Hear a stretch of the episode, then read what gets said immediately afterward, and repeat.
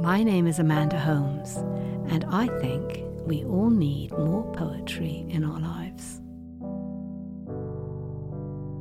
This week I'm sharing a poem for the children, one that was requested by a listener. It's by Caroline D. Emerson, who authored many children's books, including Nip and Tuck, The Little Green Car, and Father's Big Improvements. Here it is The Ups and Downs of the Elevator Car by Caroline D. Emerson. The elevator car in the elevator shaft complained of the buzzer, complained of the draft. It said it felt carsick as it rose and fell. It said it had a headache from the ringing of the bell.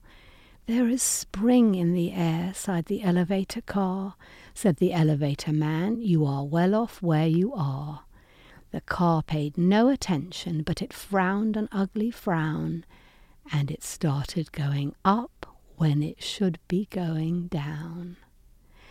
Down flashed the signal, but up went the car. The elevator man cried, You are going much too far. Said the elevator car, I am doing no such thing.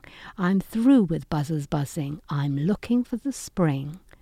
Then the elevator man began to shout and call, and all the people came running through the hall. The elevator man began to call and shout, The car won't stop! Let me out! Let me out! On went the car past the penthouse door. On went the car up one flight more. On went the elevator till it came to the top. On went the elevator, and it would not stop. Right through the roof went the man and the car, and nobody knows where the two of them are. Nobody knows, but everyone cares, wearily, drearily climbing the stairs. Now, on a summer evening, when you see a shooting star flying through the air, perhaps it is that elevator car.